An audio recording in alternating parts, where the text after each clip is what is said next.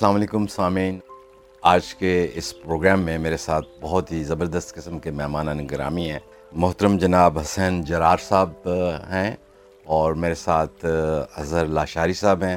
حسین جرار صاحب کا انٹروڈکشن کروانا چاہوں گا کہ آپ کا تعلق انڈس کنسورشیم سے بھی ہے۔ آپ انوائرمنٹ کے موضوعات اور خاص طور پہ پانی کے حوالے سے لکھتے ہیں۔ آپ کی اپنی ایک کتاب بھی اس موضوع پہ موجود ہے۔ آج ہمارے مہمان ہیں انڈس کاسٹ میں۔ اور اظہر لاشاری صاحب رائٹ بیس آرگنائزیشن پرائڈ میں بھی کام کرتے ہیں۔ آپ کا ریسرچ سے تعلق ہے ریسرچ کرتے ہیں۔ موضوعات پہ انسانی حقوق کے حوالے سے، پانی کے حقوق کے حوالے سے، لوگوں کے حقوق کے حوالے سے مختلف حوالوں سے آپ جانے جاتے ہیں۔ ہمارے پروگراموں کا حصہ رہے ہیں۔ آج میں نے آپ دونوں مہمانوں کو دعوت دی کہ ہم پاکستان میں کلین انرجی کے حوالے سے گفتگو کریں۔ پوری دنیا میں چونکہ اب اس موضوع پہ بڑی تیزی سے کام ہو رہا ہے اور ریسرچ بھی ہو رہی ہے اور ڈیولپمنٹ بھی ہے، تو میں یہ چاہوں گا پہلے اپنے محترم دوست اض اللہ شاری صاحب سے کہ تھوڑا سا بتائیں کہ ہمیں اس کلین انرجی کی ضرورت کیوں ہے اور کس بیک گراؤنڈ میں کام ہو رہا ہے؟ تھینک یو نجیب صاحب. اگر ہم کلین انرجی کی بات کریں یا انرجی ٹرانزیشن کی بات کریں، تو بیسیکلی تو اس وقت جو ہماری گلوب کو کلائمیٹ چینج کے حوالے سے اور گلوبل وارمنگ کے حوالے سے جو چیلنجز ہیں، تو اس میں دیکھا جائے گیا کہ دنیا میں سب سے زیادہ جو کاربن کی ایمیشنز ہیں یا گرین ہاؤس گیسز کی ایمیشنز ہیں، جن کی وجہ سے گلوبل وارمنگ ہو رہی ہے یا کلائمیٹ چینج کا چیلنج ہم فیس کر رہے ہیں، تو اس کا ایک بڑا حصہ جو ہے وہ انرجی سیکٹر سے متعلق ہے۔ اور انرجی سیکٹر میں بھی اگر ہم دیکھیں تو جو کول پاور پروجیکٹس ہیں، اس میں سب سے زیادہ ایمیشنز ان کی ہے۔ تو دنیا میں ایک international panel on climate change کی طرف سے، آئی پی سی سی کی طرف سے اور جو پیرس ایگریمنٹ ہے اس کی طرف سے ہماری گورنمنٹس کی اور ڈفرینٹ گورنمنٹس کی جو ہے نا گلوبلی کچھ کمٹمنٹس ہیں، انہوں نے اپنی ایمیشنس ریڈیوس کرنی ہے اور ٹوینٹی ففٹی تک نیٹ زیرو کاربن ایمیشنس کی کمٹمنٹ ہے۔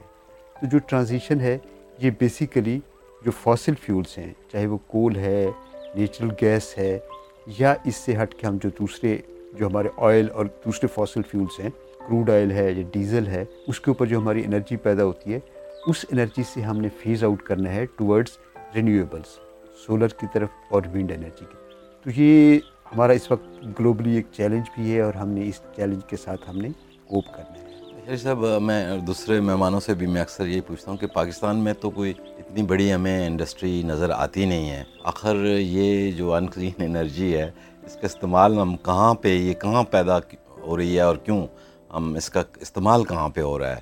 یعنی انڈسٹری کی جانب جب ہم دیکھتے ہیں تو ہمیں کچھ نظر نہیں آتا۔ تو where we are producing this and where we are using this میرے خیال میں تو مجھے اس وقت صحیح فیکٹس اینڈ فگرس نہیں ہیں، لیکن یہ کہ آپ کی بات اس حد تک درست ہے کہ ہمارے ہاں جو پاور کی کنزمپشن ہے یا انرجی کی کنزمپشن ہے، وہ موسٹلی تو جو ہے ڈومیسٹک سیکٹر کے اندر ہے۔ لیکن ہمارے پاس انڈسٹری بھی ہے اور انڈسٹری کے اندر بھی اگر ہم دیکھیں تو خاص طور پہ جو فرٹیلائزر کی انڈسٹری ہے فرٹیلائزر کی انڈسٹری میں تو یہ صرف کیونکہ ہم ایگریکلچر کنٹری ہیں تو ہمارے ہاں جو ایگریرین انڈسٹری ہے وہ زیادہ، کیا کہنا چاہیے کہ اس کی زیادہ پروڈکٹس بکتی ہیں۔ تو fertilizer is one of the most sought after agriculture product تو آپ دیکھیں تو اس کے اندر فرٹیلائزرس انڈسٹری کے اندر، وہاں پہ آپ کے جو فاسل فیولز ہیں پرٹیکولرلی جو نیچرل گیس ہے، وہ نیچرل گیس فیڈ سٹاک کے طور پہ بھی استعمال ہوتی ہے اور پاور کے طور پہ بھی استعمال ہوتی ہے۔ تو یہ سمجھنا بھی میرے خیال میں اتنا زیادہ درست نہیں ہے کہ ہمارے پاس انڈسٹری نہیں ہے تو ہماری جو ہے پاور کی کنزمپشن جو ہے نا انڈسٹریل سیکٹر میں نہیں ہے۔ آبادی ہماری اچھی خاصی ہے اس کی بھی نیڈ ہے۔ جی جی ڈومیسٹک سیکٹر میں تو ہے ہی ہے لیکن یہ جو فاسل فیول بیسڈ جو ہماری پاور پروڈکشن ہے یا کنزمپشن ہے وہ بہت ساری انڈسٹریل سیکٹر کے اندر بھی ہے۔ اور پھر اس طرح سے اگر آپ دیکھیں تو جو کول ہے سب سے بڑا پولیوٹر ہے، اگر آپ دوسرے فاسل فیولز کے ساتھ اس کا کمپیریزن کریں، کیونکہ وہ چیپ ہے تو اس کی کنزمپشن بھی زیادہ ہے، تو وہ انرجی سیکٹر کے علاوہ اگر آپ دیکھیں تو آپ کا کول بہت زیادہ آپ کی سیمنٹ انڈسٹری کے اندر بھی استعمال ہوتا ہے، وہاں پہ بھی پاور جنریشن کے لیے جو ان کے کیپٹیو پلانٹس ہیں، وہاں پہ بھی استعمال ہوتا ہے۔ آپ کی آئرن کی جو انڈسٹری ہے، جو آپ ظاہر ہے کہ آپ پاکستان میں جس طریقے سے رورل ٹو اربن مائگریشن ہو رہی ہے اور ہاؤسنگ سیکٹر ایکسپینڈ کر رہا ہے اربنائزیشن ہو رہی ہے تو اس کے اندر جو آپ کی سیمنٹ آ رہی ہے اس کے اندر جو آپ کا آئرن استعمال ہو رہا ہے تو اس کے اندر بھی آپ اس کو بھی ایک انڈسٹری کے طور پہ آپ لے سکتے ہیں کہ جو آپ کی کنسٹرکشن انڈسٹری ہے اس کے اندر بھی فاسل فیولز کی جو کنزمپشن ہے وہ اچھی خاصی ہے حسین جرار صاحب آپ تھوڑی سی انپٹ دیجیے گا بتائیے دنیا میں ڈیولپ ورلڈ میں تو یہ ہے کہ انڈسٹری کام کر رہی ہے اور انڈسٹری نے بھی اپنا کاربن ایمیشن کو کم کرنا ہے ہمارے ہاں کیا وجہ ہے کہ پھر سے ہم اس صدی میں بھی جبکہ یہ واضح ہو چکا ہوا ہے کہ کول انرجی ایک انکلین انرجی ہے، تو اسی پہ زیادہ توجہ دی جا رہی ہے۔ اسی کے اوپر ہم دیکھ رہے ہیں کہ سندھ میں بھی ایک ہیوج پروجیکٹ اور پنجاب میں بھی سوچا جا رہا ہے کول کے پروجیکٹس لگائے جائیں۔ تو what do you think of it اب جبکہ گلوبلی یہ اظہر صاحب نے کہا، کافی جو ہے اس پہ کام ہو رہا ہے۔ انہوں نے ٹارگیٹس کا بھی بتایا ڈی کاربنائزیشن کا اور جو ٹونٹی تھرٹی کے ٹارگیٹس ہیں، اس پہ بھی کام ہو رہا ہے کہ کس طرح سے جو امیشنس ہیں، اس کو کم کیا جائے۔ تو یہ سارے سیکٹرز پہ کام ہو رہا ہے۔ پاور کا سیکٹر ہے انڈسٹری ہے، اس کے علاوہ جتنے بھی ایم این سیز ہیں، وہ کر رہے ہیں۔ لیکن اگر ہم دیکھیں کہ گلوبلی اگر کوئی ایسی سپلائی چین ہے، جیسے میں ایگزامپل دوں گا، جیسے یہاں پہ ہمارے ہاں انڈس موٹر ہے، جو کہ ٹوئٹا کا پارٹ ہے۔ تو آپ دیکھیں کہ اگر گلوبلی ٹوئٹا نے کوئی کمٹمنٹس کی ہوئی ہیں ٹونٹی تھرٹی کے اپنے ٹارگیٹس بھی مقرر کیے ہوئے ہیں اور ٹونٹی ففٹی کے بھی ٹارگیٹس ہیں، لیکن پاکستان میں جو انڈس موٹر ہے، وہ اس قسم کے ٹارگیٹس جو ان کے گلوبل کمٹمنٹس اوور آل ان کے سپلائی چین کے، وہ یہاں پہ اپلائی وہ نہیں کرتے، ٹھیک ہے نا؟ تو ان کے پاس کوئی ایسا کنکریٹ پلان نہیں ہے کہ وہ ٹونٹی تھرٹی تک اور ٹونٹی ففٹی تک جو اپنی ایمیشنس ہیں، اس کو کیسے اوور آل ان کی جو سپلائی چین ہے، اس سے کیسے کم کریں گے۔ تو یہ ایک، کیونکہ، ایک ڈبیٹ آپ اس طرح سے کہیں کہ ہمارے ملک میں ابھی تک نہ تو اس پہ اتنی اویئرنیس ہے سول سوسائٹی کے پاس، بہت ہی چھوٹا سا گروپ یا تھوڑے لوگ جو ہے نا اس پہ کام کر رہے ہیں۔ تو اس کی وجہ سے یہ ہے کہ ہماری سول سوسائٹی یا ہمارے لوگ جو ہے وہ ایم این سیز کو اکاؤنٹیبل اس طرح سے نہیں کر سکتے کہ وہ اپنی، جو ایمیشنس ہیں ان کو بھی کم کریں اور ڈی کاربنائزیشن کے اپنے جو کمٹمنٹس ہیں گلوبل کمٹمنٹس ہیں، اس کو جو ہے وہ کریں۔ ایک یہ ہے۔ دوسری چیز یہ ہے کہ ہمارے ملک میں خود گورنمنٹ کی لیول پہ دیکھنے میں یہ آ رہا ہے کہ کچھ کمٹمنٹس تو موجود ہیں، لیکن ان کی امپلیمنٹیشن جو ہے، اگر اس کی آپ دیکھیں گے تو وہ بہت ہی آپ کو کم نظر آئیں گی۔ تو یہ جو پرائیویٹ سیکٹر ہے ایم این سیز ہیں انڈسٹریز ہیں، ان کی طرف تو بالکل ہی کم ہے۔ ان کو وہ اتنا انگیج نہیں کرتے، کیونکہ اگر تو private sector M N Cs یا جو انڈسٹری ہے وہ اگر اپنے ایمیشنز کم نہیں کرتے تو جو ہمارے اپنے nationally determine contributions government of Pakistan نے فکس کر کے رکھے ہیں تو وہ اچیو نہیں ہو سکتے۔ وہ اسی شکل میں اچیو ہو سکتے ہیں جب گورنمنٹ کی اپنی بھی کنڈیوسو پالیسیز ہوں۔ لیجسلیشن ہو اور اس کے علاوہ فنانسنگ اویلیبل ہو ان کے پاس، لیکن ساتھ میں پرائیویٹ سیکٹر بھی گورنمنٹ کے انہی ٹارگیٹس کو اچیو کرنے کے لیے جو ہے وہ کمیٹیڈ ہو، اس کے پاس پلان ہو اور وہ اپنی فنانسنگ جو ہے اور اپنے آپریشنس جو ہے وہ شفٹ کرے کلین انرجی کی طرف اور اپنی ایمیشنس جو ہے نا وہ کم کریں۔ تو میرے خیال میں اس پہ زیادہ کام کرنے کی ضرورت ہے کہ گورنمنٹ اور سول سوسائٹی دونوں جو ہے وہ ایم این سیز کے ساتھ انگیج ہوں اور ان کے ساتھ مل کے ان کو موٹیویٹ بھی کریں اور ان کو موبلائز کریں کہ وہ اپنے اپنے آپریشن سے جی ایچ ای ایمیشنس بھی کم کریں ڈی کاربنائزیشن کا بھی ایک پلان جو ہے اس کو فالو کریں اور ساتھ میں اپنے آپریشنس کو جو ہے رینیوبلس پہ جو ہے وہ شفٹ کریں۔ تو یہ ایک مجھے مجھے لگتا ہے کہ ایک گیپ ہے جو کہ ہمیں دیکھنے کی ضرورت ہے آگے۔ شہری صاحب، آپ دیکھتے ہیں، آج کل ہمارے جو میڈیا کے اوپر بھی بہت سارے ٹی وی چینل موضوعات ہی ٹوٹلی ڈفرینٹ ہیں۔ اور یہ بڑی انتہائی سفسٹیکیٹڈ یا ڈیولپڈ کنٹریز میں یہ ہے کہ ان چیزوں پہ پارلیمنٹ میں سوچا جائے اور وہاں پہ قانون سازی کا عمل جس طرح سے ابھی سین صاحب نے بتایا کہ قانون سازی ہو اور یہ تبھی ممکن ہوتا ہے کہ میڈیا اس پہ کام کر رہا ہو اور اس کی جو آبادی ہے، جو لوگ ہیں، وہ اس سے اویئر ہوں۔ تو آپ اس کانٹیکس میں ہمیں کہاں دیکھتے ہیں کہ ویئر وی اسٹینڈ اس میں ایک تو میں حسین صاحب کی بات کی کنٹینیوٹی میں کہ جو ہمارے ہاں اس کے حوالے سے بہت کم اویئرنیس ہے۔ اور ہم اکثر یا تو اگر جو لوگ جانتے بھی ہیں تو وہ اس ایک کانسپریسی تھیوری کے طور پہ دیکھتے ہیں۔ یہ کلائمیٹ چینج کا ایجنڈا ویسٹ کا ایجنڈا ہے اور کلائمیٹ چینج کا ایجنڈا بیسیکلی ہمیں انڈر ڈیولپ کرنے کے لیے اب کوئلے سے جو ہے نا پچھلے تین چار سو سال سے جب سے یہ انڈسٹریل ریولوشن آیا ہے تو سارے ویسٹ نے جتنی انڈسٹریل گروتھ کی ہے اس کے پیچھے بیسک جو انرجی یا بیسک فیول تھا وہ کوئلہ تھا۔ خود تو انہوں نے اس انرجی سورس کے اوپر ترقی کر لی، لیکن اب ڈیولپنگ کنٹریز اور پاکستان جیسے ملکوں کو پیچھے رکھنے کے لیے یہ کانسپریسی تھیوری عام بہت زیادہ آپ کو جو لوگ جانتے بھی ہیں تو ان کے ہاں بھی آپ کو یہ کانسپریسی تھیوری ملے گی۔ نمبر دو یہ ہے کہ ہمارے پاس اگر گورنمنٹ لیول کے اوپر دیکھا جائے تو گورنمنٹ لیول کے اوپر بھی سیریس فائنینشیل چیلنجز ہیں۔ اس وقت ہماری گورنمنٹ جس طرح سے فائنینشلی کرنچڈ ہے، اس کے پاس فنانسز نہیں ہیں، تو ظاہر ہے کہ ہم نے کوئی بھی اگر اس طرح کا پروجیکٹ کرنا ہے جس کے اوپر ہمیں ٹرانزیشن کرنی ہے، تو اس کے لیے ہمیں فنانشیل ریسورسز چاہیے۔ اور وہ فائنینشیل ریسورسز جب تک ہمارے پاس موجود نہیں ہیں، تو ہمارے لیے مشکل ہے جو ہماری ڈومیسٹک جو انرجی کی نیڈس ہیں چاہے وہ ڈومیسٹک سیکٹر کے اندر ہاؤس ہولڈ سیکٹر کے اندر ہو، یا پھر آپ کے انڈسٹریل سیکٹر کے اندر ہے، یا کمرشل سیکٹر کے اندر ہے، تو ہمیں یہ اپنی نیڈس تو میٹ کرنی ہے۔ لہٰذا ان کو بہت ہی آسان لگتا ہے کہ آپ جو ہے انڈیجنس ریسورسز جو پاکستان کے پاس اویلیبل ہیں، چاہے وہ انڈیجنس ریسورسز ہائیڈرو کی شکل میں ہیں کہ ہائیڈرو پاور پروجیکٹس کو جو ہے نا وہ ڈیولپ کیے جائیں، یا پھر جو ہے نا ہمارے پاس ہر کے جو لگنائٹ کول ریزروس ہیں، دنیا میں ہم فارچونیٹلی اور انفارچونیٹلی چھٹا ساتواں بڑا ملک ہیں جس کے پاس کوئلے کے اتنے بڑے ذخیر ہیں۔ تو ہم آج بھی کوئلے کے ان ذخیر کو ایک چیپ سستا اور ایزیلی جس کی مائننگ کر سکتے ہیں اور استعمال کر سکتے ہیں، تو اسے ایک سورس کے طور پہ دیکھتے ہیں۔ تو جو ہماری اس طرح کی گلوبل کمٹمنٹس ہیں بھی صحیح، ان گلوبل کمٹمنٹس کے اوپر یہ ہے کہ ہم ایک سٹیپ اگر آگے لیتے ہیں، تو دو سٹیپ ہم پیچھے چلے جاتے ہیں۔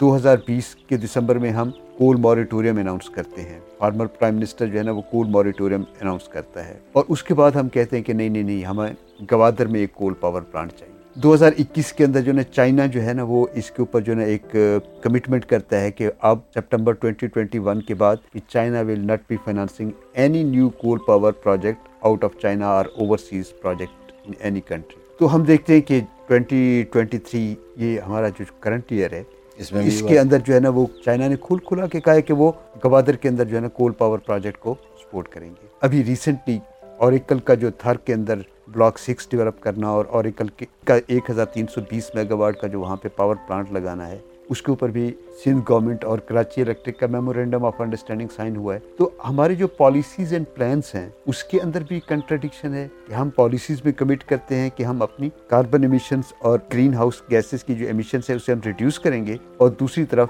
ہم اس طرح کے کوئلے کے اور ایل این جی کے گیس کے اوپر چلنے والے پروجیکٹس کے اوپر ہم انویسٹ کرنا شروع کر دیتے ہیں۔ جیسے کہ میں نے پہلے کہا کہ گورنمنٹ کی بھی اپنی لمیٹیشنس ہیں۔ اصولی طور پہ ہمارے پاس جتنا سولر کا پوٹینشیل ہے، ہمارے پاس جتنا ونڈ کا پوٹینشیل ہے، اور خاص طور پہ صدرن پاکستان میں، بلوچستان کے اندر، سندھ کے اندر ساؤتھ پنجاب کے اندر آپ کو سولر کا اور ونڈ کا بہت سارا پوٹینشیل ونڈ کا تو خیر سارا کوسٹل ایریا کے اندر پوٹینشیل ہے، لیکن اب اس کے اوپر انویسٹمنٹ کہاں سے لائی جائے؟ تو یہ ہمارے کچھ چیلنجز ہیں۔ ہمارے پاس اگر فائنینشیل ریسورسز ہوں اور گورنمنٹ کی بھی کمٹمنٹ ہو پالیسی کمٹمنٹ بھی اور وہی پالیسی کمٹمنٹ پھر پلانس کے اندر بھی ریفلیکٹ ہوتی ہو، تو میرے خیال میں کہ ناممکن قسم کا ٹارگیٹ نہیں ہے ہمارا کہ ہم جسے اچیو نہیں کر سکتے۔ ہاں البتہ کچھ اس طرح کے چیلنجز ہیں کہ جیسے ابھی انرجی ٹرانزیشن کے اندر کول پاور پلانٹس کی ارلی ریٹائرمنٹ کی بات ہے۔ یہ ڈیولپمنٹ بینک کا جو انرجی ٹرانزیشن میکنزم کی جو ابھی پری فیزیبلٹی اسٹڈی ہو رہی ہے، اس کے اوپر حسین صاحب بھی آپ سے بات کریں گے۔ ابھی چونکہ آپ نے اس کا گوادر کا اور کا بھی ذکر کیا بلاک سکس کا ذکر کر رہے ہیں لوگ کہاں پہ ہیں؟ ویر آر دا پیپل جو ابھی وہ یعنی تھر میں چیخ و پکار ہے کہ ان کو جہاں پینے کا صاف پانی نہیں مل رہا، وہاں پہ آپ اتنے میگا پروجیکٹس لگا رہے ہیں۔ تو what is the impact on the people of those areas ان کے لیے کیا ہے اس پورے اس میں؟ اس میں ایک تو یہ ہے کہ کوئلے کو جیسے کہ میں نے کہا کہ کوئلے کو ہمارے ہاں جب این ٹی ڈی سی اپنا پورے کا پورا اگلے دس سال کا integrative generation capacity enhancement plan بناتا ہے آئی جی سیپ اس کے اندر ایک ان کا پرنسپل ہے کہ لیسٹ کاسٹ پرنسپل، کہ اس پرنسپل کی بنیاد کے اوپر جو ہے نا ہم پروجیکٹ کی سلیکشن کریں گے۔ تو وہ کہتے ہیں کہ کوئلہ چونکہ لیسٹ کاسٹ کے کرائٹیریا کو فلفل کرتا ہے تو اس بنیاد کے اوپر ہم اس کو لے لیتے ہیں، اس کے پلان پروجیکٹ بناتے ہیں۔ تو وہ لیسٹ کاسٹ کا پرنسپل پلاننگ میں تو شو ہو رہا ہے لیکن اگر آپ عام روزمرہ زندگی میں دیکھیں تو بجلی کی قیمتیں جو ہے نا وہ اس چیپ ریسورس کو استعمال کرنے کے باوجود بھی آپ کی بجلی آپ سے سستی نہیں بن پا رہی اور نہ آپ سستی کنزیومر کو مل رہی ہے۔ جہاں تک گراؤنڈ کے اوپر لوگوں کے تعلق ہے، جہاں کے اوپر کول مائننگ ہو رہی ہے، جہاں پہ یہ کول پاور پلانٹس کام کر رہے ہیں، ابھی میرے خیال میں تھر کے اندر جو کول پاور پلانٹس ہیں، وہ تقریباً ان کی جو جنریشن کیپیسٹی ہے وہ around three thousand megawatt جو ہے نا وہ پہنچ چکی ہے اراؤنڈ تقریباً یہاں تک پہنچ چکی ہے۔ اس سے بھی شاید زیادہ ہے۔ تو ابھی ہم اس کو مزید بڑھانا بھی چاہتے ہیں۔ تو دوسری طرف دیکھیں تو وہاں پہ جو مقامی لوگ ہیں، ان کا جو گزر بسر تھا، ہر کے صحرا میں رہنے والے لوگوں کا گزر بسر، یا تو یہ ہے کہ وہ بارش کی اوپر جو ہے نا تھوڑی بہت کھیتی باڑی کرتے تھے، یا پھر جو ہے نا زیادہ جو سسٹینیبل ان کا سورس تھا، وہ ان کا مال مویشی، وہ بھیڑیں رکھتے ہیں، بکریاں رکھتے ہیں، گائے، اونٹ، مال مویشی پال کے اپنی جو ہے نا گزر گزران کرتے ہیں۔ تو ان کے پاس جو زمینیں ہیں، زمینوں کی مختلف کیٹیگریز ہیں، وہاں پہ بہت ساری تعداد جو ہے نا بے زمین لوگوں کی بھی ہے اور جن کی اپنی ذاتی زمین ہے، اس کو سروے لینڈ کہتے ہیں۔ اس کے علاوہ کچھ لیز کے اوپر لوگوں کو زمین ملی ہوئی ہے، جسے وہ یکسالہ کہتے ہیں۔ اور اتنے بھی زیادہ جو زمین ہے ان کے پاس وہ کمیونل لینڈ ہے، جسے وہ گوچر کہتے ہیں۔ گریزنگ لینڈ ہے کامن لینڈ ہے، جس کے اوپر وہ مال مویشی چراتے تھے۔ تو یہ کول مائننگ اور کول پاور پلانٹس کے آنے سے سب سے پہلے پہلے تو یہ ہوا ہے کہ ان سے یہ ساری زمین کمپنیوں نے لے لی ہے۔ اب کمپنیوں کے پاس جب یہ ساری زمین چلی گئی ہے تو اب نہ ان کے پاس کھیتی باڑی کرنے کے لیے کوئی زمین ہے اور نہ اپنا مال مویشی چرانے کے لیے کوئی زمین ہے۔ تو ان کی گزر بسر جس طریقے سے مشکل ہے اس کا آپ اور میں شاید یہاں پہ بیٹھ کے اندازہ بھی نہیں کر سکتے۔ Number one. نمبر دو یہ ہے کہ وہ آلریڈی ڈیزرٹ ہے۔ اور ڈیزرٹ کے کون سا علاقہ ہوتا ہے جہاں پہ آپ کہہ سکتے ہیں کہ ایرڈ ہے جہاں پہ پریسیپیٹیشن کم ہے جہاں پہ بارش کم ہوتی ہے جہاں پہ گراؤنڈ واٹر کے بہت نیچے ہے اور اس کے اندر جو ہے نا بھی مطلب کہ وہ پانی اس طریقے سے بھی زیادہ میٹھا بھی نہیں ہے لیکن لوگ صدیوں سے اس پانی کے اوپر گزر بسر کرتے آ رہے ہیں۔ اس پانی کو وہ اپنے مال مویشی کے لیے بھی ان کے لیے کافی تھا اور ان کے لیے بھی کافی تھا۔ ہر سال ساون بھادوں میں جب ان کی جو گرمیوں کی مونسون کی بارشیں ہوتی ہیں تو ان کے جو ڈگ ویلز ہیں یا جو کنویں ہیں وہ ریچارج ہو جاتے ہیں۔ تو وہ سارا سال اس کنویں سے اپنی گزر بسر ابھی تو بلکہ یہ کہہ رہے ہیں کہ جو نئی انہوں نے جو صدیوں پرانا کوئل مکسڈ واٹر جو نکالا ہے وہ خاصیت تک زہریلا بھی ہے۔ میں خود بھی دیکھ کے آیا ہوں جی جی۔ ہوا یہ ہے بلکہ ہوتا یہ ہے کہ جب آپ کول مائننگ کرتے ہیں اور خاص طور پہ تھر میں جس طرح سے اوپن پٹ مائننگ ہو رہی ہے اوپن پٹ مائننگ کرنے کے لیے آپ کو ڈی واٹرنگ کرنی پڑتی ہے۔ تو تھر کے اندر جو تین ایکوفر ہیں، تو تیسرے ایکویفر سے وہ پانی نکال رہے ہیں۔ ٹھیک ہے وہ پانی اوپر یعنی کہ آپ کو اپنی مائن کو خشک رکھنا پڑتا ہے کوئلہ نکالنے کے لیے۔ کوئلہ نکالنے کے لیے جب آپ کو مائن کو خشک رکھنا پڑتا ہے کان کو خشک رکھنا پڑتا ہے تو نیچے والا جو زیر زمین پانی ہے اسے آپ باہر نکالتے ہیں۔ اب اس کا ایک سیدھا سیدھا امپیکٹ تو یہ ہو رہا ہے کہ آپ اتنی زیادہ ڈی واٹرنگ کر رہے ہیں ایکسٹینسو ڈی واٹرنگ ہو رہی ہے۔ کہ اس ایکسٹینسو ڈی واٹرنگ کے نتیجے میں ہر کا جو گراؤنڈ واٹر کا لیول ہے وہ واٹر ٹیبل نیچے جا رہا ہے۔ نمبر ون نمبر دو یہ کہ اسی پانی کو یہ پھر کول واش کرنے کے لیے استعمال کرتے ہیں۔ کول پاور پلانٹس کے جو تھرمل پاور پلانٹس کے جو بوائلرز ہیں، ان کے اندر یہ پانی کچھ استعمال کرتے ہیں۔ تو مختصراً اس پانی کو جب وہ باہر نکالتے ہیں، تو اس کا جب انڈسٹریل یوز کرتے ہیں تو اس کے اندر کچھ انڈسٹریل کنٹیمنٹس یا پولیوٹنٹس شامل ہو جاتے ہیں۔ اب اس پانی کی ڈسپوزل کا ایشو ہے۔ تو اب اس پانی کی ڈسپوزل وہ دو تین طریقوں سے کر رہے ہیں۔ ایک تو یہ ہے کہ انہوں نے ریزروائرس بنائے ہوئے ہیں۔ دو تین جگہوں پہ دکڑچوں میں ایک ابھی بنا ہے ریسنٹلی بنا ہے اور سب سے پہلے پہلے جو ہے نا وہ گڑانوں میں بنا تھا۔ تو اس کی وجہ سے وہ سارا پانی جو انڈسٹریل ویسٹ ویسٹ واٹر ہے، وہ سارا وہاں جا کر یہ ڈمپ کر رہی ہے۔ اب دنیا میں جو پروٹوکولز یہ ہیں، وہ یہ ہیں کہ جناب جب آپ اس طرح کا ویسٹ واٹر ڈسپوز کریں گے، تو جس ریزروائر کے اندر کریں گے، وہاں پہ آپ کوئی نہ کوئی جیو میمبرین کوئی نہ کوئی ایسی تہ بچھائیں گے کہ اس انڈسٹریل ویسٹ جو ویسٹ واٹر جو ہے، اس کی سیپیج نہ ہو گراؤنڈ واٹر کے اندر وہاں سے سیپیج ہو رہی ہے اور ایک اور جگہ ہے جسے میگھے میگھے جو تڑ کا ایک ولیج ہے وہاں پہ یہ ہے کہ بلاک ٹو کے اندر جتنی آپ کا جو ویسٹ واٹر ہے اس کو آپ ری انجیکٹ کر رہے ہیں دوبارہ زمین کے اندر وہاں پہ ویسٹ واٹر کی ری انجیکشن کا پلانٹ ہے اور ری انجیکشن جہاں جہاں بھی ہوتی ہے وہاں پہ بھی بہت اسٹرکٹ قسم کے پروٹوکولس ہوتے ہیں آپ ویسٹ واٹر ری انجیکٹ نہیں کر سکتے زمین کے اندر آپ کو پہلے پانی کو صاف کرنا پڑتا ہے ٹریٹ کرنا پڑتا ہے اور اس کی بھی بہت سارے پروٹوکولز ہیں کیونکہ ری انجیکشن کے اندر ایک رسک یہ بھی ہوتا ہے کہ وہاں پہ سسمک ایکٹیویٹی تیز ہو جاتی ہے وہاں پہ زلزلہ آنے کی جو ہے کیمیکل جی جی۔ تو اس طرح کی کوئی بھی جو ہے نا ہمارے ہاں جو سیف کارڈز ہیں یا پروٹوکولز ہیں ان کو کوئی فالو نہیں کیا جا رہا ہے۔ تو اب آپ تھر کے اندر ایک طرف جو ہے نا گراؤنڈ واٹر نیچے جا رہا ہے۔ اور دوسری طرف جو بھی ریسورسز ہیں گراؤنڈ واٹر ریسورسز ہیں، وہ تیزی کے ساتھ کنٹیمینیٹ ہو رہے ہیں۔ اور اس کے علاوہ جو آپ کے تھرمل پاور پلانٹس ہیں، ان کو بوائلرز کو چلانے کے لیے بھی آپ کو فریش واٹر چاہیے۔ اب تھر میں وہ ہے نہیں فریش واٹر ہے نہیں۔ اور جو تھر کے زیر زمین پانی ہے، وہ ان بوائلرز کو چلانے کے لیے ناکافی ہے یا ان اپروپریٹ ہے۔ تو ایک اور پانی کا پلانٹ یا پانی کا پروجیکٹ سٹارٹ کیا گیا ہے۔ نارا کینال سے، ڈسٹرکٹ عمر کوٹ میں نارا کینال پہ ایک پوائنٹ ہے جسے فرش مکھی کہا جاتا ہے۔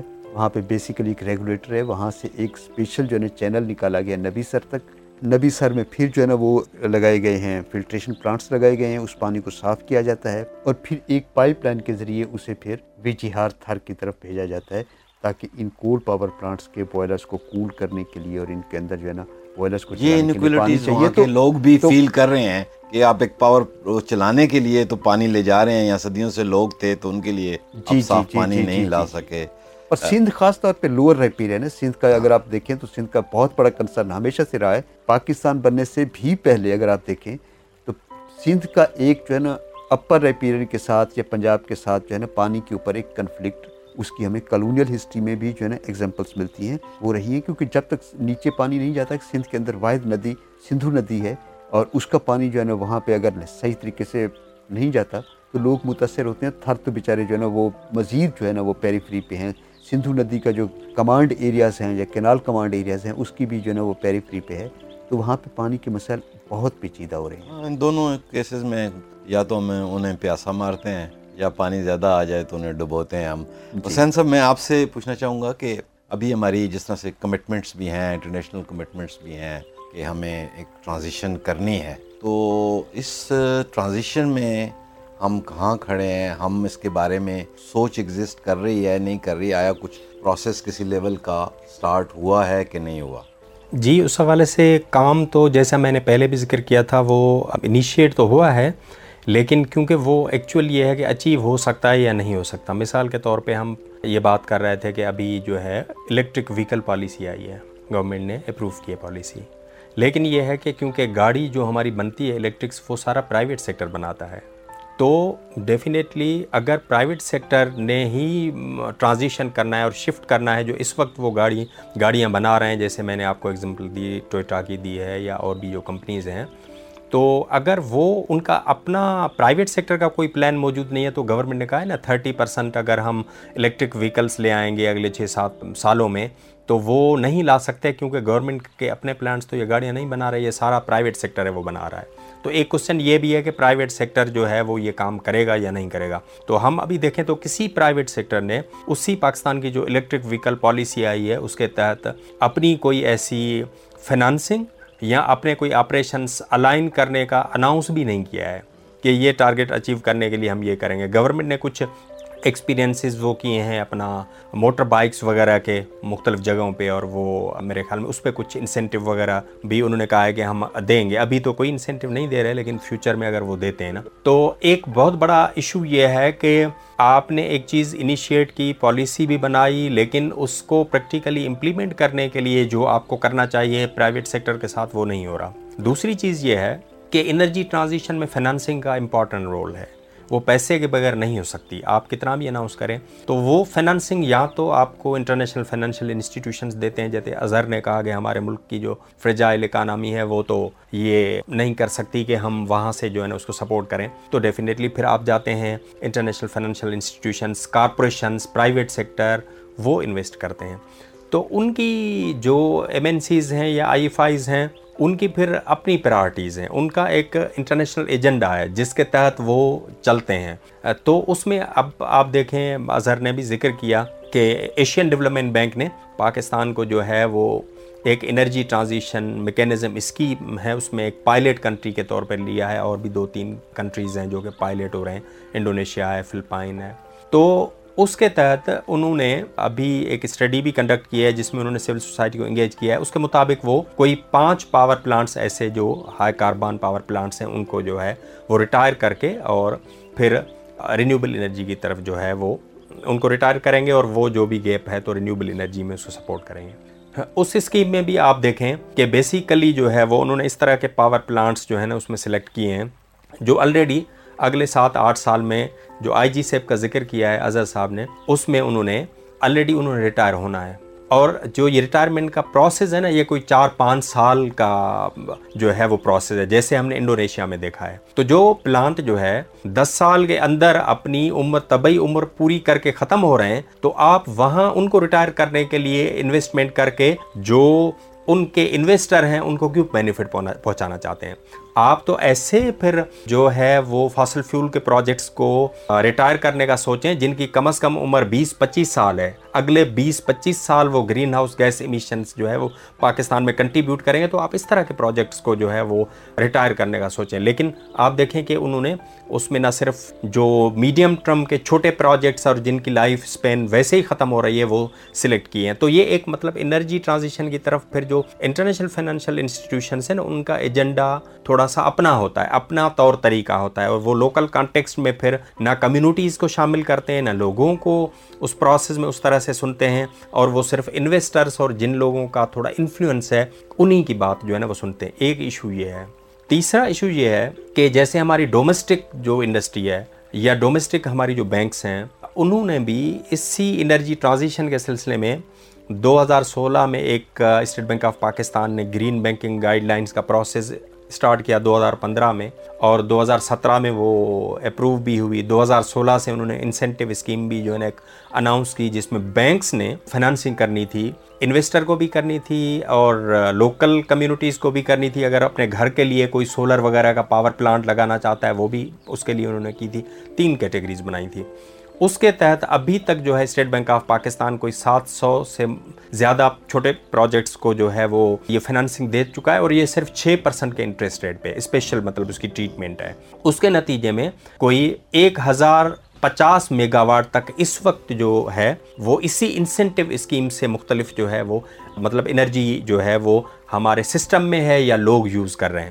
لیکن کیونکہ جب سے یہ کرائسس آیا ہے تو اسٹیٹ بینک آف پاکستان نے وہ اسکیم پہلے تو خیر ختم ہو گئی تھی، اس کے بعد جولائی میں دو ہزار بائیس میں انہوں نے دوبارہ اس کو دو سال کے لیے ایکسٹینڈ کیا ہے۔ لیکن کیونکہ اسٹیٹ بینک آف پاکستان کے پاس اب گزشتہ ایک سال سے پیسے نہیں ہیں، تو انہوں نے کسی بینک کو پیسے نہیں دیے ہیں کہ آپ اس انسینٹیو اسکیم کو جاری رکھیں، ٹھیک ہے نا؟ اگر یہ آپ جاری رکھتے تو نیٹ میٹرنگ کا ایک بہت اچھا طریقہ کار ہے، یا جسے ریورس میٹرنگ کرتے ہیں۔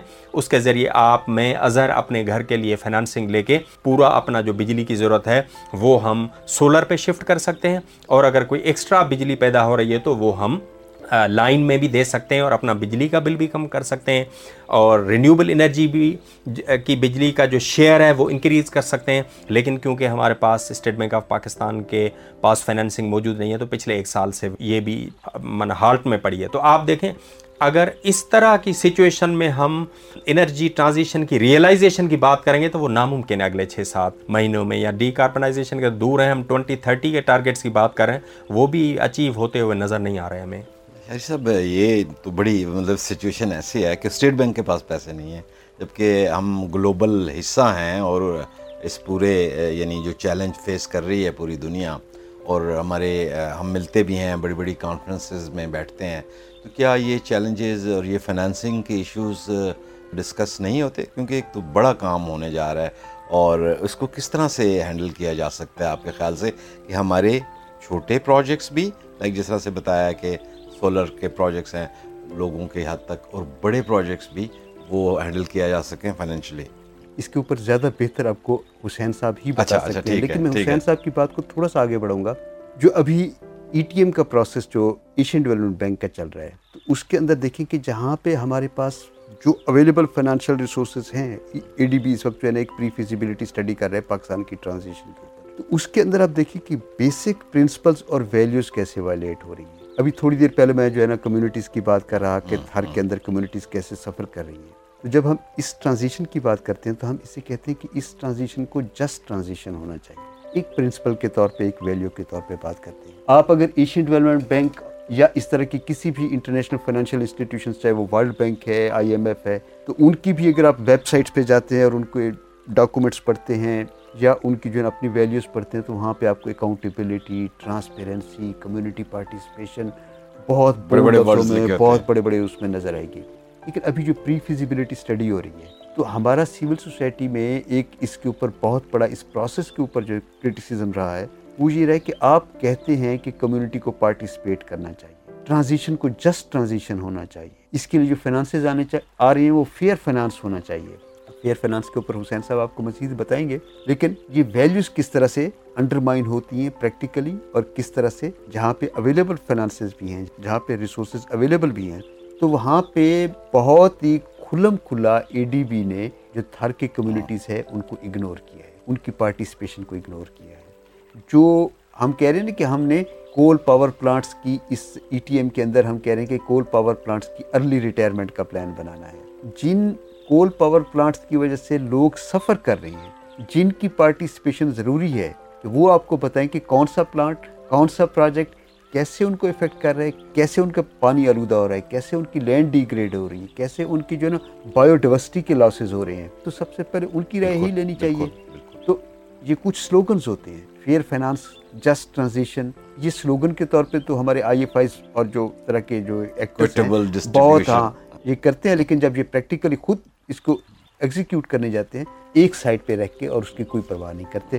فیئر فائنانس کے حوالے سے اور کیپنگ ان مائنڈ اپنا بینکنگ کا نظام، مجھے تو لگتا ہے کہ ہمیں، ہمارے جو بینکس ہیں یا جو بینکرز ہیں، ان کی بھی بڑی چینجز کی اور ان کو ضرورت ہے، کیونکہ پاکستان میں ماسوائے گاڑی لیز کے ان کو تو کوئی دوسرا پروجیکٹ کرنا نہیں آتا۔ کیونکہ کوئی اور پروجیکٹ آپ کو ڈیولپمنٹ کا پروجیکٹ کرتے ہیں یا کوئی ایسا کام کرتے ہیں، اس کے اوپر فیزیبلٹی اسٹڈی کرنی پڑتی ہے ٹیکنیکل کام کرنا پڑتا ہے، محنت کرنی پڑتی ہے بینک کو بھی۔ تو بینک تو اپنے لیے بہت آسان سمجھتے ہیں، یہ آپ لیں گاڑی اور آپ کو کیونکہ گاڑی انشورڈ ہوتی ہے اور پکڑی بھی جاتی ہے، آسانی سے وہ کر رہے ہیں۔ اس کمپلیکیٹڈ فیوچر uh, میں آپ وے یو سی دی ہمارے اپنے بینکس اپنا ریگولیٹری نظم اور میکنزم اور یہ فیئر فائنانسنگ کیسے ہوگی؟ جیسا میں نے ذکر کیا کہ کچھ انیشیٹوز جو ہے وہ اسٹیٹ بینک نے ایز اے ریگولیٹر لیے ہیں پاکستان میں۔ لیکن اس اگین ان کی امپلیمنٹیشن کا ایشو ہے۔ جیسے انہوں نے گرین بینکنگ گائیڈ لائنس جو ہے وہ بنائی تھیں تو اس کے تین بنیادی مقاصد تھے۔ اس کے مقاصد یہ تھے کہ جو بینکس ہیں، پاکستان میں ڈومیسٹک کمرشل بینکس ہیں، وہ بیسیکلی جو بھی لینڈنگ پرووائڈ کریں گے، اپنی فنانسنگ ہوگی، اس کو کلائمیٹ رسک اسسمنٹ کرنے کے بعد وہ پرووائڈ کریں گے۔ یہ پہلے نہیں تھا، ٹھیک ہے نا؟ یہ ایک چیز آ گئی۔ لیکن اس چیز کو بھی انہوں نے والنٹیئر رکھا اسے رکھ کہتے ہیں گرین بینکنگ گائیڈ لائنس اس کے لیے انہوں نے فکس کیا کہ ہر بینک اب ایک گرین بینکنگ کا شعبہ جو ہے اپنے پاس اسٹیبلش کرے گی، ان کے بورڈ میں بھی وہ لوگ ہوں گے۔ ایک گرین فنانسنگ آفیسر بھی موجود ہوگا، جو بھی پھر ایک بینچ مارک بنیں گے۔ اس بینچ مارک کے امپلیمنٹیشن کے لیے جو بھی نئی لینڈنگ آپ پرووائڈ کریں گے تو آپ اس پہ جو ہے نا اس کو اسیس کریں گے۔ لیکن کیونکہ وہ والنٹیئر تھا، تو کسی بینک نے یہ ضرورت محسوس نہیں کی کہ اپنی اینیول جو رپورٹ ہوتی ہے، اس میں یہ ڈسکلوز کریں۔ ڈسکلوجر ہو کہ گرین بینکنگ گائیڈ لائنس کی امپلیمنٹیشن کے پروسیس میں ہم نے کتنے ایسے پروجیکٹس آئے تھے جس کو ہم نے ریفیوز کر دیا، یہ دیکھتے ہوئے کہ وہ کلائمیٹ کو جو ہے وہ رسک پرووائڈ کر رہے ہیں، ٹھیک ہے نا؟ کوئی ایسی چیز نہیں تھی۔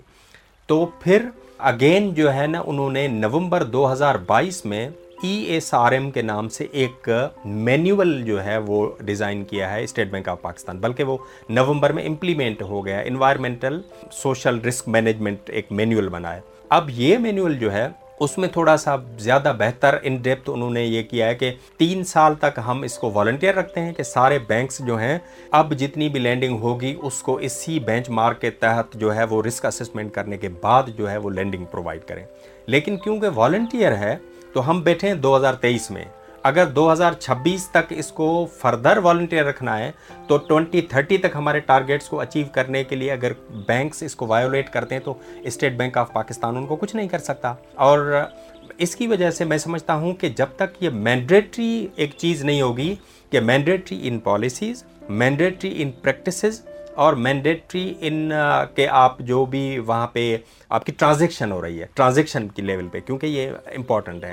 ان تینوں جگہ پہ جب تک اسٹیٹ بینک آف پاکستان جو ہے وہ نہیں کرے گا، تب تک ہم سکسیزفل نہیں ہوں گے۔ لیکن ایک اچھی چیز میں آپ کو بتا دوں، کیونکہ ہم بینکس کے ساتھ کام کرتے ہیں، تو ہم دو سالوں سے انگیج تھے اسٹیٹ بینک اور ایچ بی ایل سے۔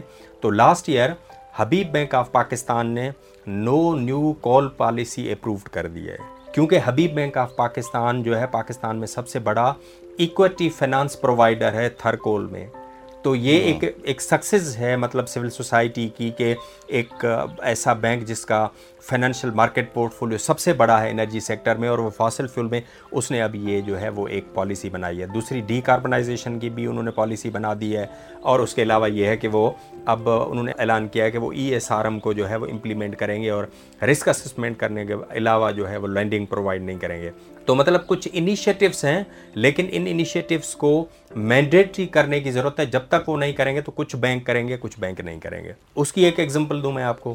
جو انسینٹیو اسکیم تھی اسٹیٹ بینک آف پاکستان کی سکس پرسنٹ کے انٹرسٹ ریٹ پہ، وہ صرف آپ دیکھیں گے کہ بینک الفلاح اور الائڈ بینک جو ہے انہوں نے تو کوئی تھرٹی یا فورٹی ون پرسنٹ تک جو ہے وہ گرین فائننسنگ کی ہے لیکن کئی ایسے بینک ہیں انکلوڈنگ ہمارا نیشنل بینک اس نے زیرو یا one percent financing green green projects کے لیے دیا ہے۔ تو آپ دیکھیں کہ یہ جو بینک کرنا چاہتے ہیں وہ کرتے ہیں لیکن مینڈیٹری نہ ہونے کی وجہ سے وہ پھر ایکسرسائز فروٹفل نہیں ہے۔ دو بینک کر رہے ہیں آٹھ بینک نہیں کر رہے تو آپ یہ جو ہے وہ ٹارگیٹ اچیو نہیں کر سکتے۔ یہ لاشاری صاحب پاکستان میں بہت سارے چیلنجز ہیں اور ان تمام چیلنجز میں خاص طور پہ یہ تو بڑا چیلنج ہے۔ ہمارے یہاں چونکہ سول سوسائٹی کے علاوہ باقی کوئی ادارے کام کر نہیں رہے۔ تو اس میں پارلیمنٹ بھی آپ کے سامنے ہے۔ جتنے وہاں پہ قانون سازی ہو رہی ہے یا جو اس کو لولا لنگڑا رکھا جاتا رہا ہے ڈفرینٹ طریقوں سے میں بھی کوئی ڈیولپمنٹ نظر ہمیں نہیں آ رہی۔ تو یہ سارے ریگولیٹری میکنزم اور یہ فیوچر کس طرح سے ہم اس کو لے کے چل سکتے ہیں؟ ایجوکیشنل انسٹیٹیوشنز ہیں وہ بھی اس سلسلے میں کوئی اتنا بڑا کام نہیں ہو رہا۔ اس میں ان چیلنجز کو کس طرح سے میٹ کیا جا سکتا جی جی۔